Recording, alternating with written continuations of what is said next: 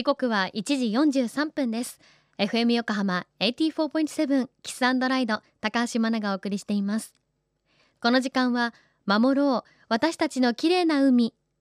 FM 横浜では世界共通の持続可能な開発目標サステナブルデベロップメントゴールズ SDGs に取り組みながら14番目の目標海の豊かさを守ること海洋ごみ問題に着目。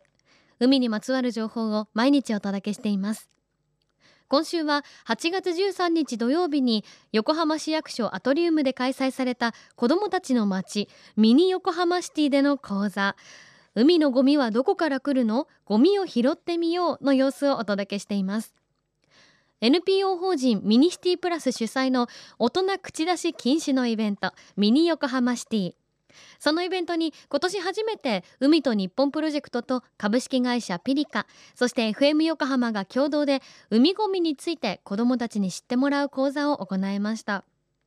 株式会社ピリカの堀田さんによる世界のポイ捨てが海ごみになってしまうお話はクイズを織り交ぜながら進んでいくようです。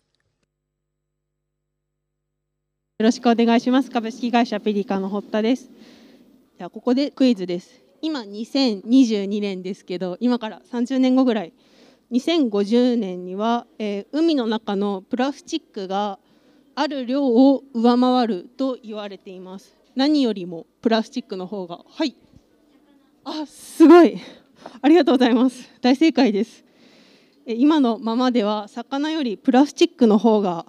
多くなってしまうかもしれないと言われています。なんでダイビングで海に潜っても魚を見るより前にプラスチックみたいな光景になってしまうかもしれないって言われています。ちなみに魚とプラスチックの話も授業とかで聞いたことあったんですか？へえ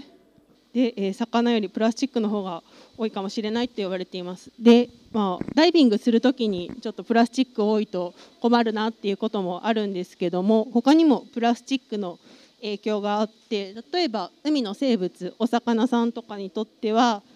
漢字で書いちゃったんですけど窒息、まあ、ゴミが絡まったりとか喉に詰まって息できなくなっちゃったりとか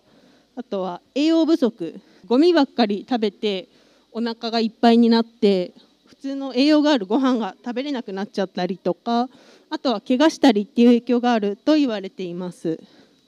で人間への影響は研究中のところもあるんですけどもプラスチックを食べることでプラスチックについた化学物質が体の中に入って悪い影響を及ぼすかもしれないというふうに言われています。でこれが問題だっていうことを私たちは考えていてじゃあこういう、魚よりプラスチックの方が多いみたいな、状況には将来したくないので、そのために何ができるかっていうとえ実は誰にでもできることがあって、えそこら辺に落ちているゴミを拾うことです実は海にあるゴミのほとんどはもともとその辺にあったゴミが、え風とか今日みたいな雨の日に川に流れていって川から海へ行ってしまうのでその前に陸上でゴミを拾って海へ流れていくのを止めようということをやっています。株式会社ピリカ堀田遥さんありがとうございました。堀田さんによる講座海のゴミはどこから来るの？ゴミを拾ってみようの一部お届けしましたがクイズ楽しそうでしたね。しかも子どもたち2050年には海のプラスチックが魚より増えてしまうかもしれないというクイズ見事大正解していたということでしたがこの会場となっていた横浜市役所のすぐ横には大岡川が流れていますが町ゴミが川の流れに乗って海のゴミになってしまうという状況も同時に実感できたのではないでしょうか。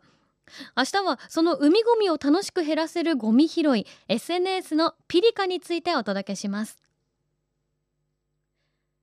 FM 横浜では海岸に流れ着いたゴミなどを回収し海をきれいにしていくために神奈川守ろう私たちのきれいな海実行委員会として県内の湘南ビーチ FM レディオ湘南 FM 湘南ナパサ FM 小田原のコミュニティ FM 各局。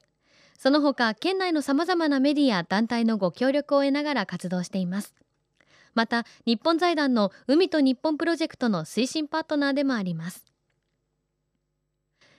FM 横浜守ろう。私たちの綺麗な海チェンジフォーザブルー。明日もお楽しみに。